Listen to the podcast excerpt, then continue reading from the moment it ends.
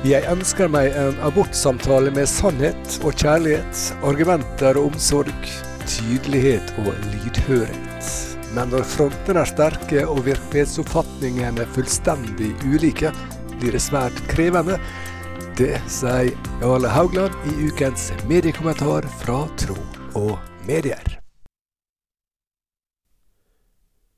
I et seminar jeg var på for en stund siden, så underviste Hans Christian Vadseth fra First House om rollene mediene tildeler aktører i en nyhetssak.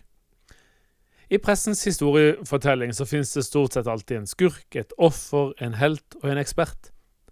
Og Dette definerer forståelsen av rett og galt, styrer vinkling og valg av intervjuobjekter, og styrer også publikums sympatier og antipatier.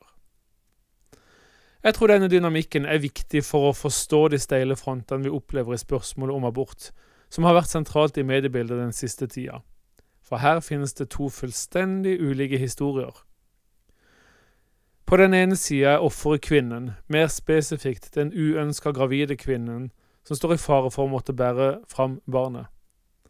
Skurkene er alle som er mot abort, og som på ulike måter truer dagens abortlov, gjerne religiøse og helst såkalt kristenkonservative. Heltene er det de som står på barrikadene for å kjempe for kvinnens rett til å bestemme over egen kropp, og som står opp mot det de mener er urett, og som slåss for frihet.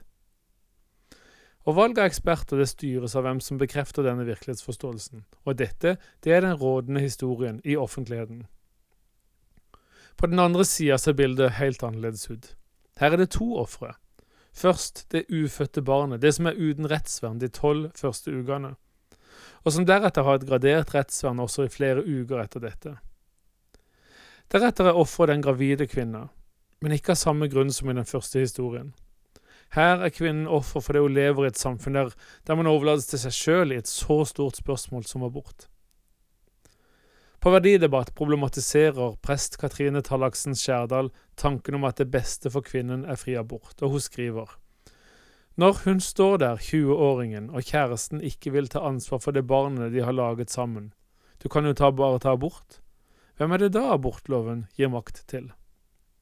Når 16-åringen er i tvil om hun vil ligge med den pågående eldre gutten, og han med myk stemme avviser at en eventuell graviditet er et problem, hvem er det da abortloven gir makt til? Sitat slutt. I denne mediefortellinga er skurkene abortforkjemperne, de som er heltene i den andre fortellinga, mens heltene det er de som jobber for å beskytte det ufødte barnet og redde et liv, samtidig som de ivaretar mor. Heltene er altså de samme aktørene som er skurker i den andre fortellinga. Jeg håper du henger med, for vi står med andre ord i en situasjon der det er fullstendig motsetning mellom hvem som oppleves som helt og skurk. Når Sigrid Bonde Tusvik og hennes venner står med kostymer fra The Handmaid's Tale, så er det med en overbevisning om at de står i den gode kamp mot undertrykkeren. Skurker som vil ødelegge kvinners liv. Og når tilsvarende sterke stemmer kritiserer Bonde Tusvik, så er overbevisninga like sterk om at det er de som kjemper for den svake, nemlig det ufødte barnet. Men åssen skal vi klare å møtes her? Biskopene har nettopp gjort et forsøk gjennom sin abortuttalelse fra 15. februar. Intensjonen er veldig god, å legge til rette for en bedre dialog. Men fra mange som mener at abort er å ta liv, så framstår uttalelsen svak og utydelig. Er Kirka nå for dagens abortlov? Oslo-biskop Kari Weiteberg uttaler ifølge Dagen at flere av oss synes dagens abortlov er et gode. Men hva med abort, da? Er det også et gode, en moralsk riktig handling? For biskopene uttaler jo at et samfunn med legal adgang til abort er et bedre samfunn enn et samfunn uten slik adgang. Jeg tror jeg forstår hva de sikter til, men er det udelt riktig at dette fremmer helse, sikkerhet og trygghet for kvinner, som biskopene skriver? I den første og rådende samfunnsfortellingen så stemmer dette godt. Kvinnen er offeret, og kirken går inn i rollen som den angrende skurken. Men i den andre fortellinga er dette mer problematisk, om det å ta liv ble framstilt som et gode og en vei til helse, sikkerhet og trygghet for kvinner. For oss som tror på menneskets ukrenkelige verdi fra unnfangelsen, så framstår dette som svakt, forvirrende og utydelig. Tydelig ståsted trenger ikke bidra til polarisering eller hindre dialog. Tvert imot er det enklere å forholde seg til noen som har ryggrad og konturer. Om to fullstendig ulike virkelighetsforståelser skal møtes, så er ikke løsninga å viske ut grensene og sine ståsted.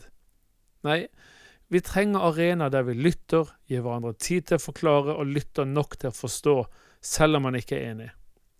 Vi trenger at de gode argumentene får lov til å komme til ordet, med innestemme, respekt og saklighet.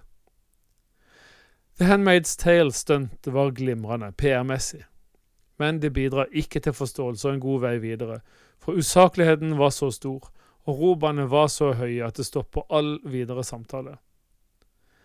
Biskopenes brev hadde en god intensjon og en respektfull tone, men uklarheten var så stor at det vanskelig var å vite hva de egentlig sto for, innerst inne. Forvirring er et dårlig sted å starte en samtale fra. Jeg ønsker meg altså en abortsamtale med sannhet og kjærlighet, argumenter og omsorg, med tydelighet og lydhørhet. Og her har mediene et stort ansvar for å ikke dyrke konflikter og bidra til polarisering. Til det er spørsmålet om abort altfor viktig, uansett hva for en historie man tror på.